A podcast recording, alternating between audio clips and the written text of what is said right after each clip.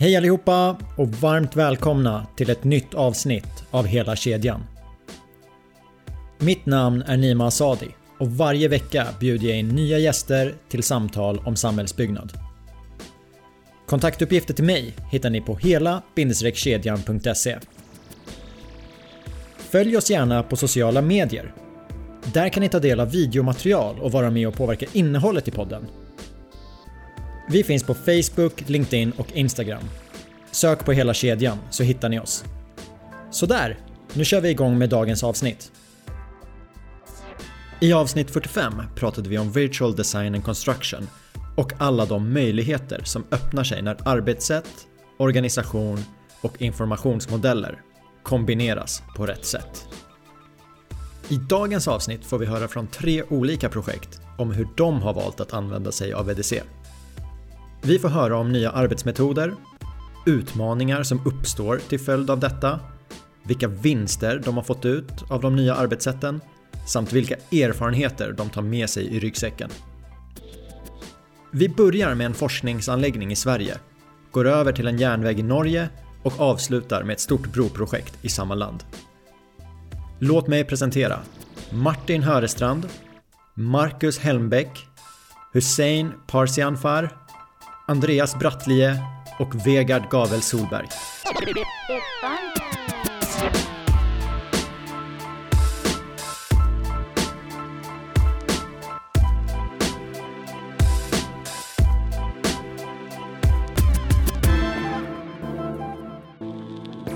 Varmt välkomna till podden, Martin och Marcus. Tack. Tack så mycket. Lyssnarna har fått höra att vi ska prata om ett väldigt häftigt projekt i Sverige. Men de har inte fått höra särskilt mycket om er. Kan vi köra en kort presentation? Ja, eh, jag heter Martin Hörestrand och jag är digital ledare på Skanska och jag jobbar som BIM Lead i SS-projektet. Eh, jag har jobbat i snart 30 år i den här branschen med olika CAD och 3D eh, och ja, projektledare för IT-projekt och så vidare. Mitt namn är Marcus Helmbäck. Jag jobbar på AFRY som BIM-strateg och BIM-koordinator. Jag har varit i branschen sedan början av 2000-talet. Jag jobbat i byggbranschen som kalkylator men även inom installationssidan och de senaste åren som, som BIM-strateg, eller BIM-koordinator. Och då vet vi att projektet heter ESS. Precis. Men vad är det ni bygger? Ja, ESS är egentligen en förkortning för European Spallation Source. Och ESS ligger utanför Lund, det är en stor forskningsstation som vi bygger där då. Det kommer bli världens mest avancerade och starkaste neutronkälla.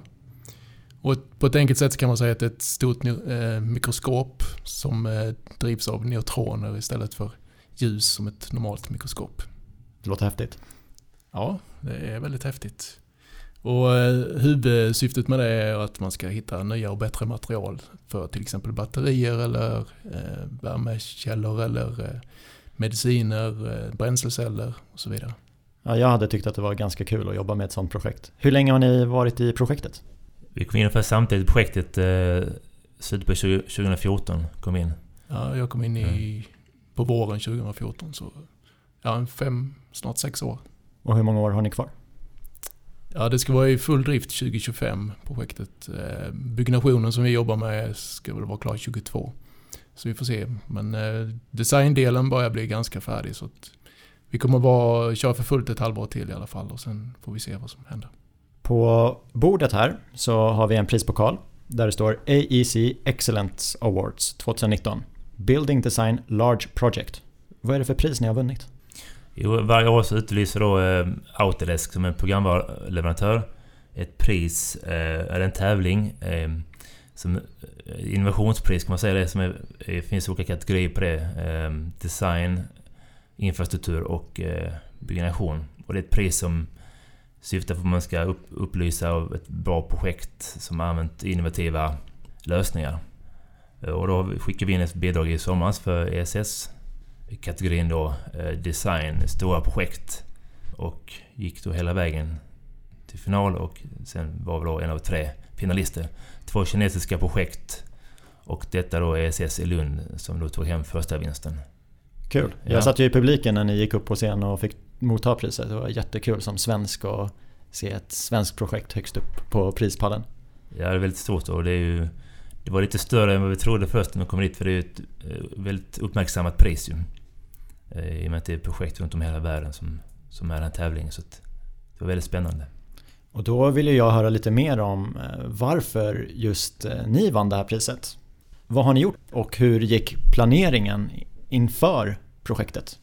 Eh, ja, vi har ju jobbat med projektet då i snart sex år. Men innan vi kom in i projektet från Skanskas sida som jag jobbar för då så, så fanns det redan en, en grupp hos beställaren som höll på med design och även BIM-frågorna där. Så det fanns en, en BIM-grupp kan man säga hos, som bestående av olika konsulter och någon intern från ESS.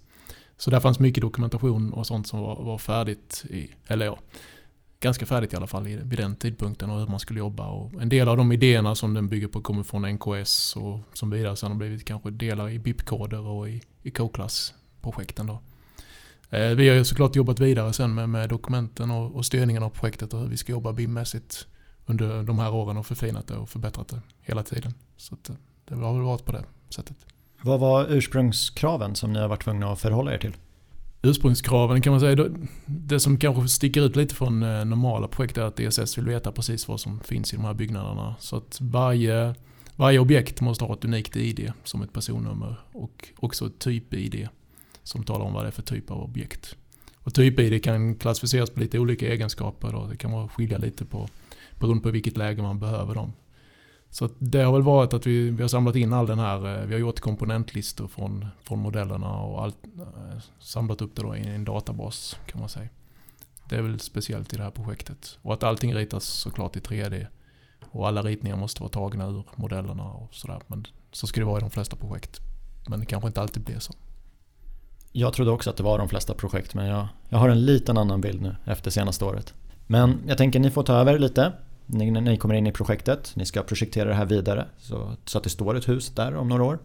Hur gick det till eh, steg för steg? Vad har ni gjort i projekteringen?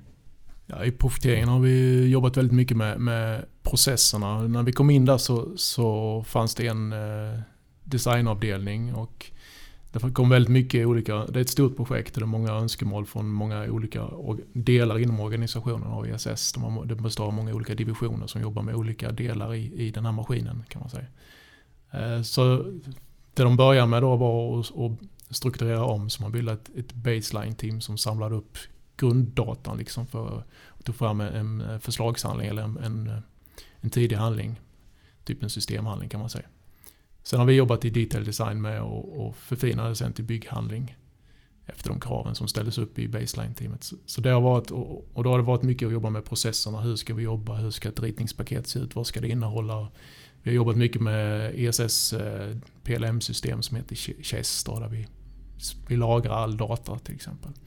Vi har jobbat mycket med, med kraven på modellerna. Hur det ska hanteras i Revit. Vi har en, en base-file i Revit som, som skickas ut till alla konsulter som ska använda. Det har varit mycket jobb med den. Som vi, där har ju Lukas hjälpt till mycket med att och bygga om den i Dynamo så att man kan få den lite smartare. Och, sådär. och Lukas är? Lukas eh, jobbar för Sweco. Eh, han är också BIM-lead i, i vår grupp där. Så när ni sätter igång med projekteringen så kommer du Martin, du är från Skanska. Marcus, Afry yes. och Lukas från Sweco. Ja. Jag tror att respektive organisation har någon form av BIM-manual och arbetsprocesser för hur man hanterar en projektering. Ja. Hur gick det till när ni skulle komma överens om ett sätt? Det var så ett tidigt arbete som, innan vi kom in eh, som tog fram de här BIM-strategierna tillsammans med ESS. Och som vi har förfinat, som Martin nämnde tidigare. Eh, och det, utifrån det vi har då jobbat de här åren med att förfina och utveckla processerna leveransprocess. Eh, använt mycket eh, ärendehanteringssystem som heter Gira. Där vi eh, skapar upp våra eh, leveranser då. Sätts i arbetsflöde efterhand då. Även RFI, alltså fråga svarslistor då, digitalt i då, det här Gira-systemet då. Som används eh, väldigt aktivt i projektet. Hur många personer har ni varit i projekteringen? Alltså vi har varit, det har varit ett 30-tal designkoordinerare. Alltså ja, projekteringsledare som man kallar på svenska då. Design coordinators kallar vi det. Vi har varit som mest 12 stycken i BIM och datagruppen. Nu är vi egentligen tre kvar så det där har, beroende på hur mycket leveranser vi har haft så har vi haft olika bemanning. Och de i BIM och datagruppen då har kommit från olika konsultföretag. det har varit, vi har varit några från Skanska men också det har varit eh, Afree eller OF som det hette tidigare, Sweco, Tyrens. Eh, plan B var där tidigt och ja, lite olika. Har alla ni suttit på samma plats när ni... Ja, vi har ett, ett platskontor som har byggt ut efterhand. Som vi sitter, sitter med i organisationen. I det här designteamet då eh, BIM-gruppen och även då designgruppen då. Som ett, som ett, eh, ett team inom organisationen. Och det har funkat väldigt bra. Just det här samarbetet att kunna vara på plats och kunna samarbeta dagligen då. Ja, du nämnde fråga svar. Jag tänker modellsamordning. Hur har ni jobbat med den? Det har varit ett väldigt stort krav på just det här med modellsamordning. Just för att samordna inte bara klassisk byggnadssamordning men även eh, de här instrumenten som byggs sen av ESS. Att man ser till att det byggs på rätt sätt och att man får till detta. Så att mycket fokus på samordning. Eh, och mycket fokus på att samordna håltagning så att den ska vara så bra som möjligt då. ESS är ju ett eh, tekniskt väldigt avancerat projekt kan man säga. Så designen är det inte någon normal, eh, normalhus vi bygger utan de här, vi får ta hänsyn till radioaktivitet, vi har jord, extrema jordbävningskrav, vi har eh, andra krav. Eh, vi ska inte störa miljön så mycket för det ligger i ett naturområde och så vidare. Så det, det är ett svårt projekt på det sättet. Och det är också en rätt så snygg design på det för att vara en forskningsanläggning om man jämför med de andra som finns ute i, i världen. Så det finns många olika krav att, ta hänsyn till i det här projektet. Jo, det låter som en komplex byggnad. Så tänker jag en jordbävningsexpert. Det är inte säkert att varken Skanska eller Afree har den personen in-house. Mm. Så hur har er modell kunnat ge data vidare till andra intressenter? Den modellen har ju skickats, eller eh, man, man får ladda ner den från vårt PLM-system så att säga och ha den som grund. Och framförallt på jordbävningssidan så har det varit KV i Danmark som är väldigt duktiga på det, på det som har jobbat och tagit fram en stor beräkningsmodell. Med hjälp av de modellerna har kunnat få från oss. Ett tema på årets eh, Autodesk University har ju varit det informationsflödet. Att det är samma information som ska gå igenom hela projektet. Precis. Och när vi pratar om unika ID på byggdelar. Jag tänker ju spontant att modellen blir ganska tung. Hur har ni jobbat med att den inte ska bli det? Vi har jobbat mycket med optimera dem. Eh, framförallt problemet var att de här modellerna från ESS i form av instrumenten har varit väldigt tunga och det är med att det är maskin, eh, eh, maskinmodeller så det designas ju i detaljnivå. Så att det har varit ett stort arbete att försöka optimera detta då. Men vi har hittat metoder för att eh, få ner den storleken så att det är användbart. Vi får ju till exempel kranmodeller från, från eh, tillverkarna av de här kranarna som, som är extremt komplicerade. Men det går att exportera och importera några gånger så, så kan man få ner antalet ytor så att säga ganska bra ändå. Sen har det på också varit att vi har anpassat modellerna till eh, även till själva installatörerna som monterar. Eh, och använder mycket eh, i molnet då, för installationerna. Så vi har anpassat de här vissa modeller till dem då, så att de kan använda det i fältet. Ja, jag tänkte fråga dig, mm. hur aktiv har produktionspersonalen varit i projekteringen? För har man bra modeller så bidrar ju det till att involveringen kan ju hamna på en helt annan nivå. Mm. Ja, vi har använt eh, modellerna väldigt mycket i produktionen. Eh, och då har vi ju brutit ut mindre delar om, om man inte kan. På en iPad till exempel så har man en viss begränsning. Man kan inte köra de här riktigt stora tunga modellerna. Då har vi fått göra specialmodeller och bryta ut den informationen de jobbar med just det tillfället. Till exempel en del av ett hus eller ja, en del av en till exempel en armeringsmodell. Där har vi tagit fram en modell för varje gjutetapp med, med armeringsjärnen i, i 3D. Vi ritar till exempel all, all armering i 3D. Då, i de, de är kraftigt armerade delarna så att säga. Eh, så då, då, har vi fått en modell per armerings eller per gjutetapp. Och på det sättet kunna använda dem i, i de här eh, mindre, alltså typ iPads eller vad vi nu använder för utrustning. Det låter ju som man vill ha det på ett projekt år 2020 som vi precis har gått in i när det här avsnittet sänds. Hur har mottagandet varit bland materialleverantörer? Här har ni en modell. Vad, vad får ni för reaktion? Mm, vi, har, vi har haft eh, till exempel prefab-leverantörer som vi har skickat ut modeller till. Eh, och sagt, till, när vi har handlat upp prefab-leverantörer så har vi också skickat ut en, en, modell för att lämna pris på. Och det har mottagits väldigt väl. De, eh, de flesta är ju duktiga på det där nu och tycker att det är jättebra att få en modell. Och naturligtvis har de fått ritningar också, inte bara modellen. Men, men de har ju fått modellen som ger dem, eh, skickar man en stålmodell till en ståltillverkare så blir de ju väldigt glada och kan spara mycket tid på att sitta och mängda. Och man får dessutom ett mer jämförbart pris om man skickar samma modell till flera.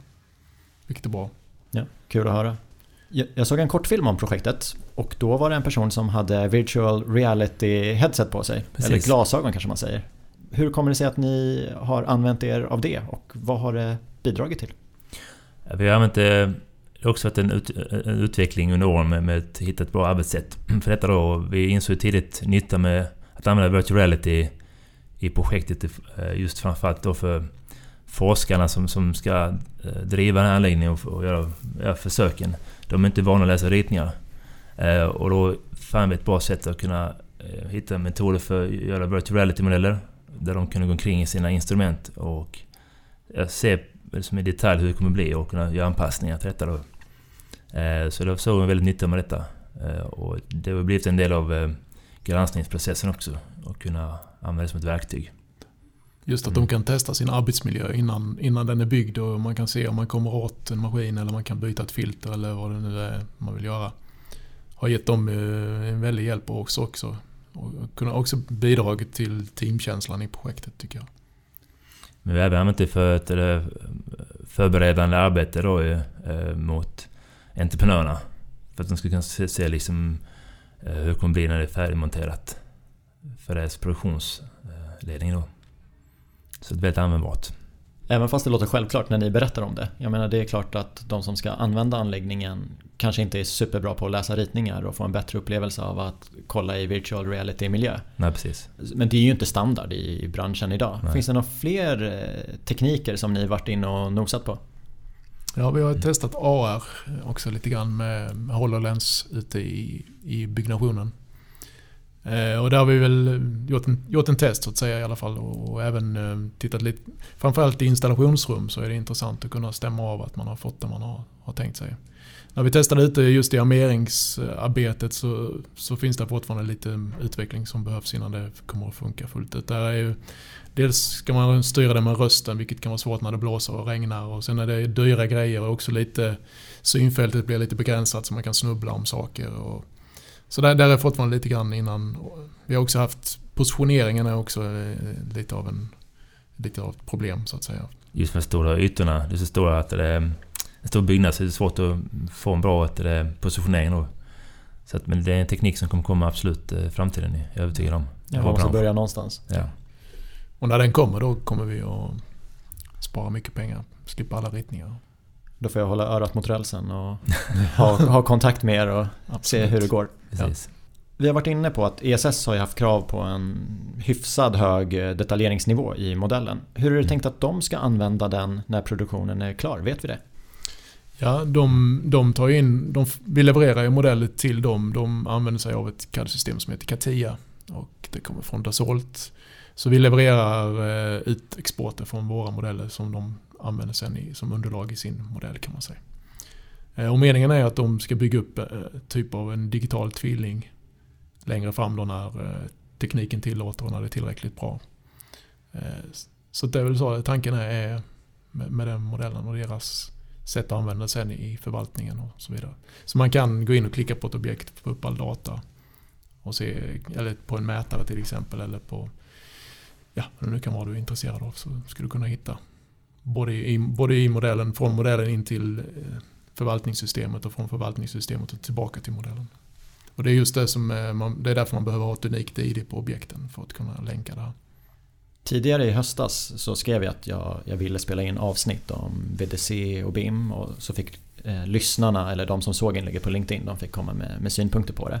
Och det ena var ju att ja, men det är många projekt och företag som säger att de gör jättebra saker men sen när man skrapar lite på ytan så ser man att det inte är sant. Eh, det är inte det, det intrycket jag har fått här av ESS. Så då kan vi kryssa för den. Och så nästa grej var att eh, okej, okay, men när blir det lönsamt? Man kan inte jämföra ett miljardprojekt med ett litet projekt.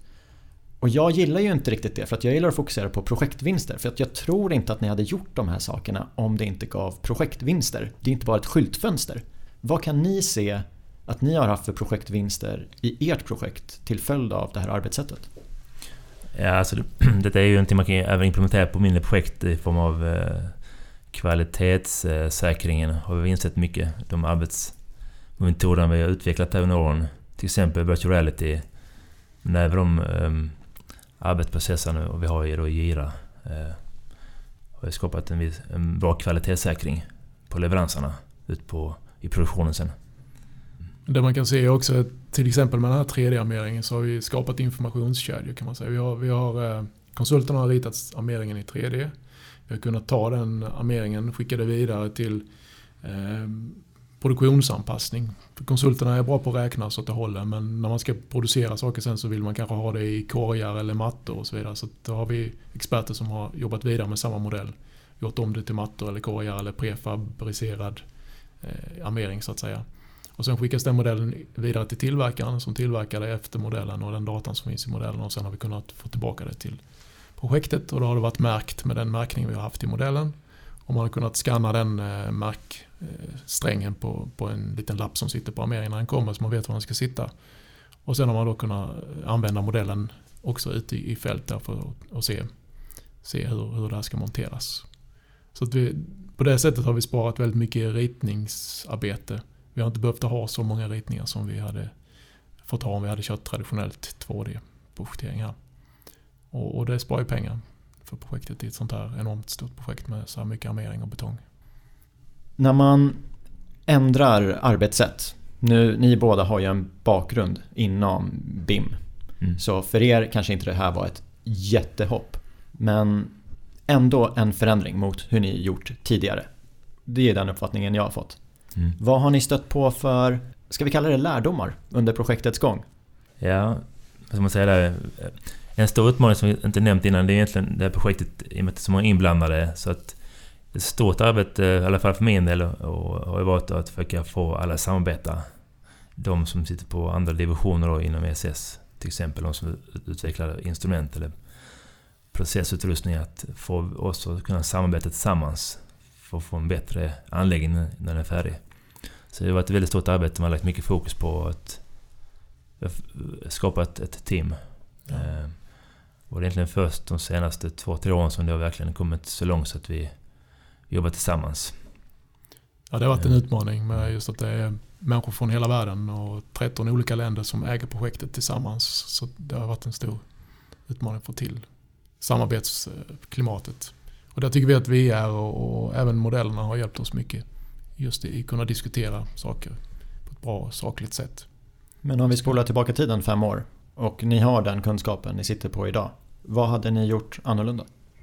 Jag hade jobbat ännu hårdare på att få till den här partdatabasen till exempel på ett bättre sätt. Eh, få till bättre dokumentation och sätta de här processerna tidigare som vi har jobbat efter här nu sista tre fyra åren. Komma, komma dit fortare liksom. För nu vet jag på ett annat sätt hur det fungerar. Sen har vi också vissa lärdomar. Vi, vi kommer från byggsidan. De andra divisionerna är forskare eller eh, maskiningenjörer. Så vi har väldigt olika syn på toleranser till exempel. För dem är en millimeter mycket. Om man, om man normalt sett snackar atomkärnor så, så är ju en millimeter jättemycket. Och för oss eh, en halv meter mycket. Om man, eh, så där har det varit en del sådana saker som har som man känner till nu som man hade kunnat ta hänsyn till på ett annat sätt. Då. Jag kan också nämna det just det vi pratar om eh, toleranser. Att man har ju, när vi har lämnat över den byggnaden då efterhand som de blir klara så har ju då SS de har gjort en 3D-skanning av hela byggnaden. För att sen ta in sin designmodell då och rita vidare på instrumenten för att få den exakta noggrannheten nu som krävs. Och det är kanske inte vi riktigt vana vid i, i ett byggprojekt normalt sett. Så att man har den de kraven så att säga. Nej, lite hårdare än Bygama. Det är det. Precis. Jag är väldigt imponerad över det ni har gjort i ESS. Och vi har ju småsnackat även innan vi satte på mikrofonerna och jag blir jätteglad att man gör de här fantastiska sakerna i min bransch. För det hoppas jag kan locka fler att få upp ögonen för samhällsbyggnadsbranschen som är världens bästa. Mm. Och den här prispokalen vi har här framför oss den intygar ju att det här är ju häftiga saker även för övriga världen. När det här avsnittet sänds så är vi några dagar in på det nya året så vi lämnar ett decennium bakom oss. Ni har varit aktiva i byggbranschen under hela det decenniet. Och ni vet utvecklingstakt, hur det började och hur det slutade. Om vi ses igen i slutet på 2029, vad kommer vi prata om för saker då? Ja, det är ju frågan. Det är ju, jag tror att man, ska, man kan ju hoppas att detta ska, som vi gjort i detta projektet, ska vara en naturlig del av alla projekt. Till exempel virtual reality, men även då eh, AR ska vara en naturlig del i en projektering. Men jag tror mycket, mycket fokus mycket framöver tror jag på automatisering eh, och digitalisering i branschen. Att man kan ersätta då eh, eh arbetsuppgifter med, med robotar eller autonoma system. Ju. Jag tror det kommer bli mer och mer vanligt i efterhand. Som en naturlig del på en arbetsplats. Jag, jag tror att man jobbar mycket mer i, i molnet, man är uppkopplad. Alla programvaror pratar med varandra. Man kan liksom välja egentligen vad man vill. Men datan i mitten där blir detsamma. Man, man eh, skickar data mellan olika system mycket enklare. Det här, det här är vad jag hoppas. Eh, så att man kan eh, förse, om vi matar in data i, i projekteringen så kan vi använda den för att göra en ekonomisk kalkyl och vi kan se direkt hur det påverkar om vi förändrar olika delar i projektet. Att vi byter stomme från stål till betong eller vad vi nu gör. Att vi, vi kan direkt få fram hur det påverkar och se, se den typen av, av lösningar och möjligheter på ett annat sätt än vad vi kan göra idag. Och just att man har den data man tagit fram, den återanvänder man i hela projektet genom hela företaget eh, på ett annat sätt än vad vi lyckas med just nu. Jag tror att det är viktigt också att, att branschen tillsammans samarbetar för att utveckla, eller driva utvecklingen framåt. Och inte tänka på sitt eget utan att för att nå dit måste man samarbeta. Och det är ett typiskt exempel på att genom att samarbeta då med många olika företag så kan man nå framgång. Och det är priset också ett exempel på. Absolut, det har varit eh, en, stor del i ESS har just varit att, vi, att det här samarbetet mellan de olika eh, bolagen har fungerat väldigt bra, väldigt smidigt. Och vi har hjälpts åt hela tiden, inga hemligheter för varandra utan vi har kunnat fråga våra experter på respektive bolag och på det sättet komma fram i, i utvecklingen med de här delarna. Då tackar vi för oss. Det har varit härligt att lyssna på er. De lyssnare som har vidare frågor kan skicka dem till mig eller till er direkt. Absolut, Absolut det går bra. Tack för att ni gästade podden. Tack så mycket. Tack så mycket. Tack.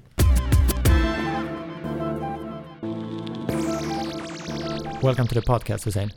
Thank you for having me. Tell me about your role at Rumble. What are you working with? Uh, well, I work uh, as a uh, digital business development manager uh, in our global uh, buildings market, um, where I'm driving different digitalization initiatives um, and also uh, working with sustainability. Um, and part time working as the lead um, of the Ramble digital design and group program, and also working as a benefit manager for the Autodesk contract. So um, the portfolio of development projects that we are doing together with Autodesk, that's sort of a part of uh, my portfolio. You're here today to talk about a project that you're involved with where you are doing fantastic things. Yes. So let's uh, start with you describing the project. What are you building? It is a railway project that consists of several elements. Uh, we have tunneling, bridges, um, and also sound barriers, catenary signaling. Um, So, so it's a very complex project um, where we are working with several elements, uh, multi-discipline within infrastructure, and uh, many many people working on a uh, on a project. Um, it's uh, located in Norway, um, and uh, our client is uh, Bane So yeah, quite interesting project to look into. I looked at the information movie about the project yesterday. Yes. And I saw a quote. I'm going to read it. Mm-hmm. With a new digital workflow platform that automates manual tasks, Rumble's rail team sliced 440 hours of the work time on a recent project for Bonenur. Mm. Tell me more about the digital workflow, what tasks were automated, and put that 440 hours in perspective. Mm. How much is it? The way that we um, are sort of trying to measure the, the project right now, we say, okay, we have a sort of a, a, first phase where we were doing this development project, and it's very it, it's still early on. Um, and then we say, okay, you know, so so how fa- how much faster have we done it now? Uh, and it's it, it's improving the sort of design process that we're doing. So we're doing it a bit more. We were doing it a bit faster than we did it before. Um, so that means we have more time for our client. We have more time to create a better solution um, and creating more iterations for clients and, and adjusting the project even more um, to, to, to reaching that perfection um, that we want to reach. Uh, part of our uh, group strategy, like the core of our group, group strategy, is being client centric, and this is, you know, one of the tools that can enable that. That's some of the benefits, but I guess with changing workflows and Mm. automate tasks, that should come with some challenges. Can you tell me about some of those that you met with along the way? Yes, definitely, and uh, and I would say it's not only in this project, but it's uh, it is something that uh, I guess everybody is experiencing because when you're talking about automation, you're obviously talking about cutting away some work, uh, and often people think, so what's going to happen with the work that I'll be doing?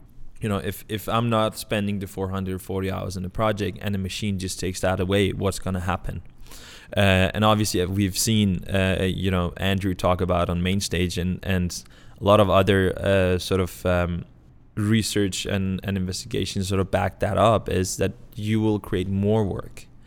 Uh, and you can say by us cutting away hours, it enables us to have more time for other projects and even win more projects. So it's um, it's actually the Norwegian organization has been really good at uh, at taking this in and and realizing the potentials and the sort of competitive advantage that this can have in the market for us, and and we potentially can spend the 440 hours on uh, winning new business. Um, I would just say. Um, yes, we are sort of measuring this in, in hours, uh, or at least measuring how much time we've automated on a project. But that's really not how we uh, sort of see things in Ramble, because the traditional way of um, of working in engineering projects is time and material. We count everything in hours, and hours are related to a price, and that's how we price everything.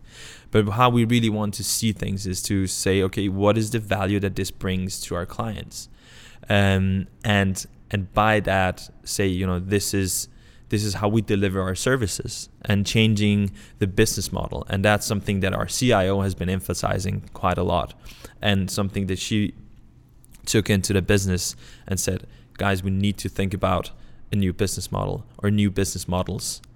Uh, so that's also what we're trying to look into, saying, okay, now that we're automating, you know, what's going to happen to the whole value chain and what's going to happen to the business models, and and how can we even collaborate with with other, uh, you know, our competitors in order to agree on a on a joint business model instead of uh, trying to say, well, you know, um, let's just do it cheaper and cheaper and cheaper and and completely uh, sort of bring the construction industry to the ground. I think that's some challenges that a lot of companies are struggling with. Yes. You mentioned uh, Andrew, and for those listeners that don't know, Andrew is the CEO of Autodesk. Yes. I also saw something that you have a 50% faster process, but Mm. I don't know what that means. Can you explain that in Yes. simple terms? Um, I would say uh, the process we were talking about is the design process. So, so that means we were able to uh, do the rail design uh, fifty percent faster. Um, That's a lot. that that is a lot. Um, How can it even be acceptable to work with traditional methods after that? Mm. Uh, it's not, um, and and that's also why uh, you know we were looking into how can we push this further, but we can get back to that later. Um, the fifty percent faster, um, and relating to related to that, this is the infrastructure industry, uh, and I think if uh, if you look at the infrastructure industry compared to the constr- to the buildings industry, there is a, a quite significant difference. We also see that by the development of, of software, right? Um, if you look at computational design uh, and and cloud uh, sort of services, they're starting to come for uh, infrastructure now, where they've been into in the business for buildings uh, for the buildings industry for quite a few years. So looking at the old process and the way that, that we used to sort of design, you know, you have this manual CAD drawings, you have 2D, uh, 3D blocks, and and whenever you need to change them, you need to like slice them and and you know I always say slice and dice and then you extrude and you like glue them back together again, which for me was quite surprising and and uh, because the, whole infrastructure industry um, is not something that that I've been working with uh, quite a lot before. Um, so so for me it was quite surprising to see you know that is sort of the, the starting point um, which also leads to your you know previous question that then the change management is is also quite larger then suddenly you come in and not only change a bit in in people's workflows but you completely you know say you know now we're gonna not throw everything out but we're gonna take your knowledge and we're basically gonna turn that knowledge into something super powerful that you can um, where you can do changes within seconds and not within months or within weeks or within days. So within seconds, you will be able to see your design changes and every element of your design adjusting to that change. So basically, again, going back to the client centricity, we can sit with the client and say, okay, so you know you want to have this change, and we can in real time show him or her changes uh, in the project. As an engineer, I like pros and cons list, and Yes. you mentioned some some of the pros. Mm. Is there any cons? Well, I would say um, the con that I see um, in this is the way that, that we're in the construction industry, uh, sort of driving the prices in the ground. Uh, and I think sometimes um, we talk about, uh, you know, why is it that uh, that the sort of rating, the, the rates in the construction industry is so low? Um, but that doesn't mean that the value that we're bringing to the world is uh, is you know less important than other professions, right? So so my biggest concern would be that the construction industry would continue by using automation to just keep selling things cheaper and cheaper and cheaper instead of actually you know looking up and say what is what is the value that we're bringing in to the project uh, and and how can we have the business model that where we and our clients can benefit from automation uh, and benefit from you know we are able to do things faster. You mentioned that in the infrastructure industry, this way of working is new. Yes. In housing projects, we might have seen this earlier, but in Mhm. infrastructure, this is brand new. Yes. How involved has your client, Bonanur Mm. been in you choosing this way of working? Yes. I would say um, now again, I, I haven't been directly involved in the project, but I own the portfolio of the development projects. What the feedback from the team and the uh, the project, uh, the development team and the project team has been is that Bonanor has been very supportive, and they've been involved, and they've uh, supported us uh, in using their data to to develop innovative ways. Um, and uh, and and if you know look at our uh, our exhibit, then there is a quote for it for from our client saying this is something that that they see as the future and they see benefits coming from this. Um, so so yeah, they've uh, overall been very supportive. Uh, we have a great relationship with Baninor, uh, and and obviously um, doing many projects for them. From my experience, a good thing with information models is that you have all this data Mm. that you can uh, reuse.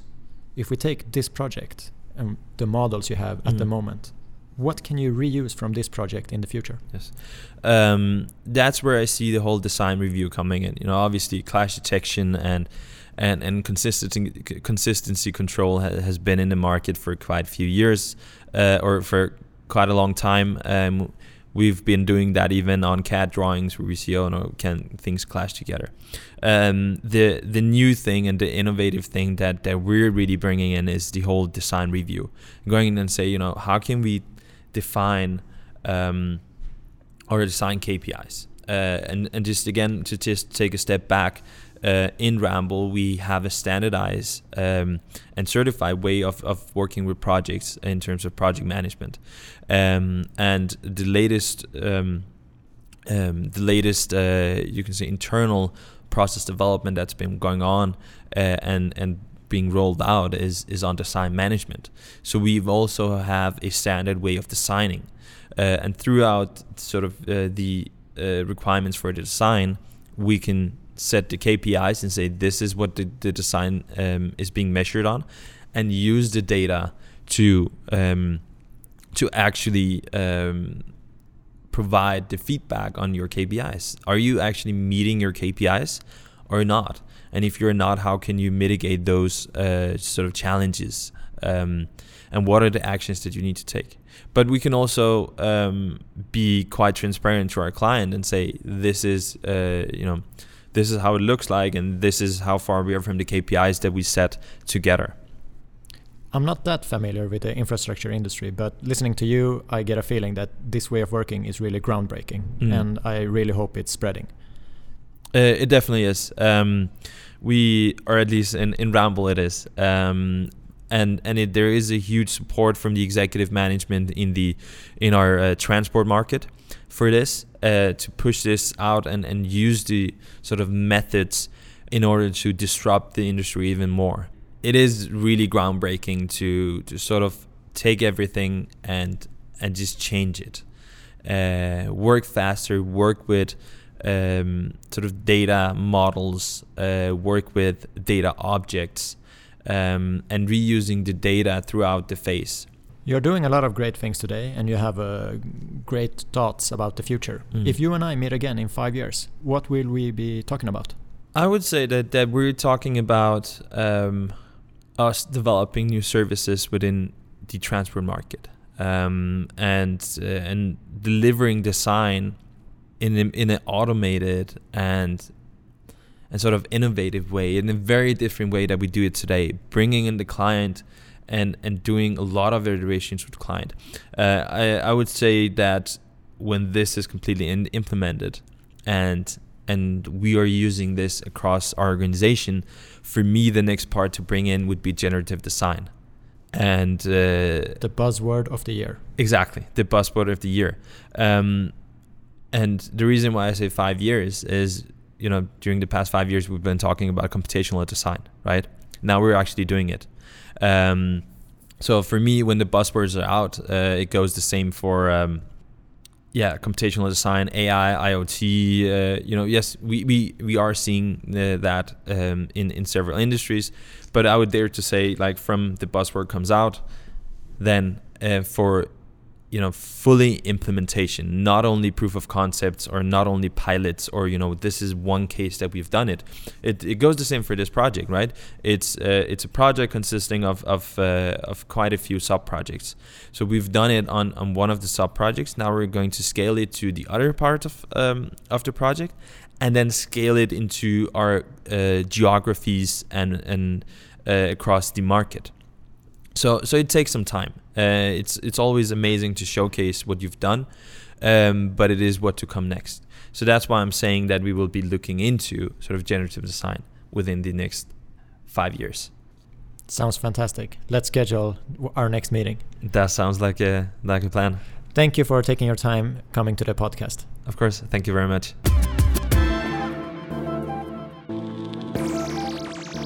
Varmt välkomna till podden, Andreas och Vegard. Tusen takk. Takk for det. För våra lyssnare, vilka är ni? Em, vi er to ingeniører fra Norconsult. Andreas Bratteli heter jeg. Em, har jobbet syv år som ingeniør de siste tre årene i Norconsult med broer. Holder til i Oslo. Vegard Gavell Solberg heter jeg. Jeg har jobba fem år som ingeniør. Jobba to år med geoteknikk først, og så har jeg jobba tre år med bruer etter det. Anledningen till att ni gästar podden idag är för att ni är ju involverade i ett broprojekt i Norge där ni gör riktigt häftiga saker. Så det har jag tänkt att vi ska prata om idag. Men kan vi få lite bakgrundsinformation? Vad är det ni bygger? Vi jobber med et prosjekt som ligger i sør, eh, sørdelen av Norge. eh, Rett ved Kristiansand, for de som er litt mer kjent. Eh, det er en del av E39-prosjektet. Eh, totalt så er prosjektet på 18-19 km, firefelts motorvei, eh, og så en 110 km i timen. Eh, Det består av, for vår del, da, 47 forskjellige strukturer. 20 broer, eh, hvorav én veldig stor, da. Nemlig Tysfjordbroen, som vi skal snakke litt mer om i dag. Så ett ganska litet projekt. Det er faktisk den største kontrakten i, innenfor samferdsel i Norge per dags dato. Häftigt. Jag är glad över att ni är här så att vi kan prata om det. Takk. Vi spelar in det här under Autodesk University i Las Vegas och imorgon ska ni hålla en presentation om ert projekt. Jag har fått förhandstitta på den och hittat lite fakta där som jag skulle vilja kolla med er. Så jag tänkte att jag kör igång direkt. Ett citat jag hittar är “Can you manage without drawings?” Ritningsfritt med andra ord. Går det? Ja, Det er et spørsmål vi har lyst til å se litt på. da. Vi, altså, det er, for det første, bare for å ta bakgrunnen for det, så er det jo litt sånn at vi har fått ganske strenge krav fra Nye Veier, som er prosjekteier. Eh, de har en del, et ganske høyt digitalt ambisjonsnivå. Eh, og blant de tingene så er det det at de ønsker at vi skal kunne arbeide direkte fra modell. Altså prøve å eliminere tegninger. Så for vår del så, så, så Vi mener jo selvfølgelig at det går. det, men eh, vi har stilt oss det spørsmålet litt sånn bare for oss I et innovasjonsperspektiv så er det viktig å ikke bare hoppe inn på nye ting uten at du vet at det skaper en merverdi. Fordi en av de tingene som vi har sett, er at eh, det er en stor endring å endre bransjen fra noe som er kjent og trygt og har en relativt kjent risiko, eh, til å gjøre noe på en helt ny måte. Eh, Så vi mener på, direkte på spørsmålet ja, eh, men det har en del utfordringer, utvilsomt. Tänk så här, hur börjar man? Det handlar om att man eh, måste gå i dialog med entreprenör och eh, kartlägga vad har entreprenören behov för. Och så är det så att vi har ju då eh, väldigt många möjligheter till att å modeller på en måte som gör att entreprenören kan optimalisera sin arbeidsflyt. göra ting mer effektivt. Kan planlägga inköp, vi kan eh, legge inn eh, informasjon i modellen som gjør at eh, entreprenøren får et best mulig grunnlag for å arbeide godt.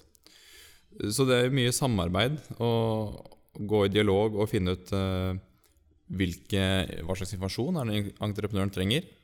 Hvordan kan vi tilrettelegge ulike deler av modellen, så entreprenøren kan hente ut den informasjonen godt og effektivt. Just dialogen med entreprenörerna är ju en del i er presentation och där eh, fokuserar ni lite extra på att identifiera entreprenörens behov. Kan ni med några exempel berätta hur det gick till?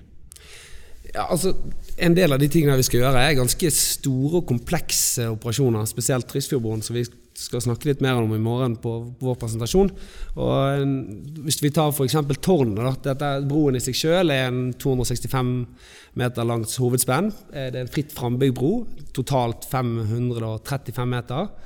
Tårnene er store og massive, rundt 50 meter høye. 45-50. Eh, og vi har gått i dialog med dem på hvordan de faktisk skal bygge dette, eh, og hva de, hvilken informasjon de bruker. En av tingene De skal gjøre, de skal bruke noe som kalles glidestøp. Dvs. Si at du klatrer forskalingen sånn gradvis oppover mens du støper tårnet. Og eh, Tidligere så har du mottatt en del tegninger som gir da den geometriske informasjonen på, på tårnet. Men i praksis så trenger de å vite eh, hvordan geometrien varierer eh, i gitte intervaller oppover. Si hver 30 cm, da. Så etter hvert som de glir oppover. En del ting som vi har gjort der, er å da eh, tilføre eh, Eh, geometriinformasjon for, i gitte intervaller, da, basert på sånn som de trenger. Og Det er ting som de kan hente direkte ut. Det er ingen bearbeiding. Det er ikke noe som man tidligere ville brukt ganske lang tid på å endre. Og kommer det en endring fra vår side, så må de gjøre den samme eh, oppgaven på nytt igjen. Så det, ja det har vært én av tingene. Og så er det selvfølgelig det samme for armering også. Snakket med dem. hva er det som er nødvendig for at de kan få en effektiv utførelse på plassen. Hvilken informasjon trenger du? Jeg, trenger, jeg må vite litt grann om hvilket lag jeg er i. Og for, for, for eh, tårnene sin del så vet de også hvilken kvote dette jernet starter på. Så etter hvert som de glir oppover, så vet de alltid hvilke jern de er nødt til å ha med seg for neste operasjon. Precis som du nämner så förutom entreprenörerna så är ju leverantörer också inblandade. Och ni har ju i presentationen att leverantörerna tillverkar direkt från modellen. Är det sant? Det er interessant. Eh, vi, eh, igjen da, på, på dette prosjektet her, så er det en del informasjon som er vanskelig å bygge uansett. Det er, det er komplisert geometri. Broer, det er, broer har komplisert geometri. Eh, Og spesielt toppen av disse, dette tårnet som vi jobber med nå, der har vi hentet ut eh, formen på, på, på forskalingen eh, direkte ut. Sendt det til, et, eh, til en workshop, eh, et verksted i Kina. Og der har de tilverket det direkte fra, fra modell. Og brukt det inn i sin, sin, eh, sin, eh, ja, sine maskiner. Da. Jag tycker det är jättehäftigt att leverantörer tillverkar direkt från modellen. Men jag tänker också att de är ju också vana vid ett sätt att arbeta. Vad fick ni för respons från eh, potentiella leverantörer? Var det några som hoppade av och tänkte så här, nej, vi tänker inte tillverka från någon modell? Jeg tror egentlig at, eh, at leverandørene trodde at de skulle slippe litt billigere unna, eh, for å være helt ærlig. Eh, I den samme, samme casen med toppen av tårnet, så eh, fikk vi til svar med en gang vi hadde sendt modellen, sagt at dette her ønsker vi at dere skal bygge. Eh, så, så fikk vi svar dagen etterpå hvor er tegningene? Eh, og så, så, måtte vi svare og si at eh, du får ikke noen tegninger, men hva er det du faktisk trenger? Hva er det som kreves for at du skal få dette til? Så ved å utfordre de, så fikk vi svart eh, tilbake igjen eh, dagen etterpå at eh, ja, vi må iallfall som et minimum ha overflaten, eller overflaten til betongen. Så sendte vi dette til de, og har strengt tatt ikke hørt noen ting fra de etterpå. Og det i seg sjøl sier at dette fungerer. Men det gjelder det å utfordre det etablerte, selv om noen har en formening om hva man trengte tidligere, eller hva man brukte tidligere, så er det det å utfordre leverandørene. Det har vi sett som en positiv ting. da. En ursäkt har ju tidigare varit att det är svårt att få till rätt detaljeringsgrad i modellen och att vi därför måste komplettera till exempel Revit med ett AutoCAD för detaljerna. Hur har det varit för er?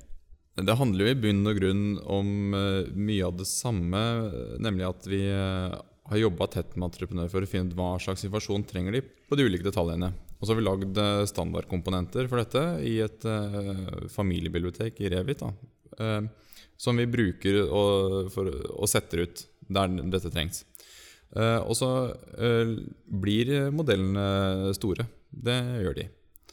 Men det er nå det som er de forventningene fra vår oppdragsgiver at vi skal løse. Og da er det det vi forholder oss til. Og så er jo også vårt inntrykk at dette, går, dette er håndterbart. Det, selv om filstørrelsen øker, så har vi også bedre ytelse i dag enn den vi hadde for ett år siden, og fem år siden og ti år siden. Det er jo en utvikling som går i riktig retning. Og eh, da handler det jo egentlig eh, igjen da, om å, å, å, levere den informasjonen som er eh, den entreprenøren skal ha. Og så er vi også så heldige at vi, vi kan ta i bruk en del verktøy for å effektivisere vår egen produksjon gjennom eh, automatisering og delautomatisering av prosesser. Så at det å plassere store mengder detaljer i modeller er eh, overkommelig. Förutom stor så blir modellen väldigt viktig om det är den som är den gällande handlingen. Hur har ni jobbat med att hålla den uppdaterad? Vi har en, eh, en robot som pusher modeller hver natt. Så slik at hver dag man går fra jobb, så kan man velge å sette i gang roboten til å hente det siste. Låter jättehäftigt. Ja, og det er jo eh, enda et eksempel på digitale, det digitale ambisjonsnivået i prosjektet. Sånn at eh, man skal alltid ha en eh, modell, en innsynsmodell, som er i overensstemmelse med det som prosjekterende har bestemt seg for. Jag tänker att en fördel är ju att modellen hela tiden är uppdaterad. Man behöver inte vänta till varje tisdag varje vecka när den slås ihop. En annan faktor är ju versionshistoriken. För vissa förändringar blir ju kanske kostsamma och fel och någon ska stå till svars för dem. Hur har ni jobbat med det? Vi har et vanlig et, eh, Vi bruker SharePoint da, for å, der vi legger ut alle modeller som settes sammen da, som arbeidsunderlag og som innsynsverktøy. Og Der har du selvfølgelig vanlig, vanlig versjonshistorikk for de forskjellige filene som går gjennom. I tillegg, et veldig viktig poeng er at uh, hvert eneste objekt i eh, modellene har revisjonshistorikk, så du vet hvilken revisjon hvert objekt tilhører. Um, og eh, det gjør at det er enkelt å se når det kommer en endring. Eh, du kan enkelt filtrere ut hvilke, hvilke elementer som kommer ved siste revisjon. En annan skillnad med att modellen uppdateras varje dag och inte en gång i veckan, det är ju granskningsprocessen. För när modellen uppdateras en gång i veckan, då vet du att okej, okay, nu är det dags att granska, det har kommit in nya filer. Ni har ju det fenomenet varje dag. Hur har ni arbetat med granskning? Det kommer litt an på. Vi bruker MMI da, for, å, mm, for, å, måle modenheten til de forskjellige objektene. Så det er litt avhengig av om du pusher eh, objekter eller modeller med lav MMI. Da er kravet til eh, kvalitetssikring lavere enn hvis du, med høy, hvis du pusher en, en modell med høy MMI. Eh, har du høy MMI, så har vi helt vanlige eh, kvalitetssäkringskrav kvalitetssikringskrav som absolutt alle andre. Har du en lavere MMI, så er det egentlig hele vitsen med at du skal lett tilgjengeliggjøre informasjon uten at, eh, uten at du må gå igjennom alle disse prosessene. Og det er omforent i prosjektet hva de forskjellige MMI-nivåene betyr, med tanke på hvilke fagområder de kommer fra. Så, så, det har ikke vært et veldig stort problem, men det er viktig at de MMI-nivåene er godt definert. Och för de som inte vet, vad betyder MMI?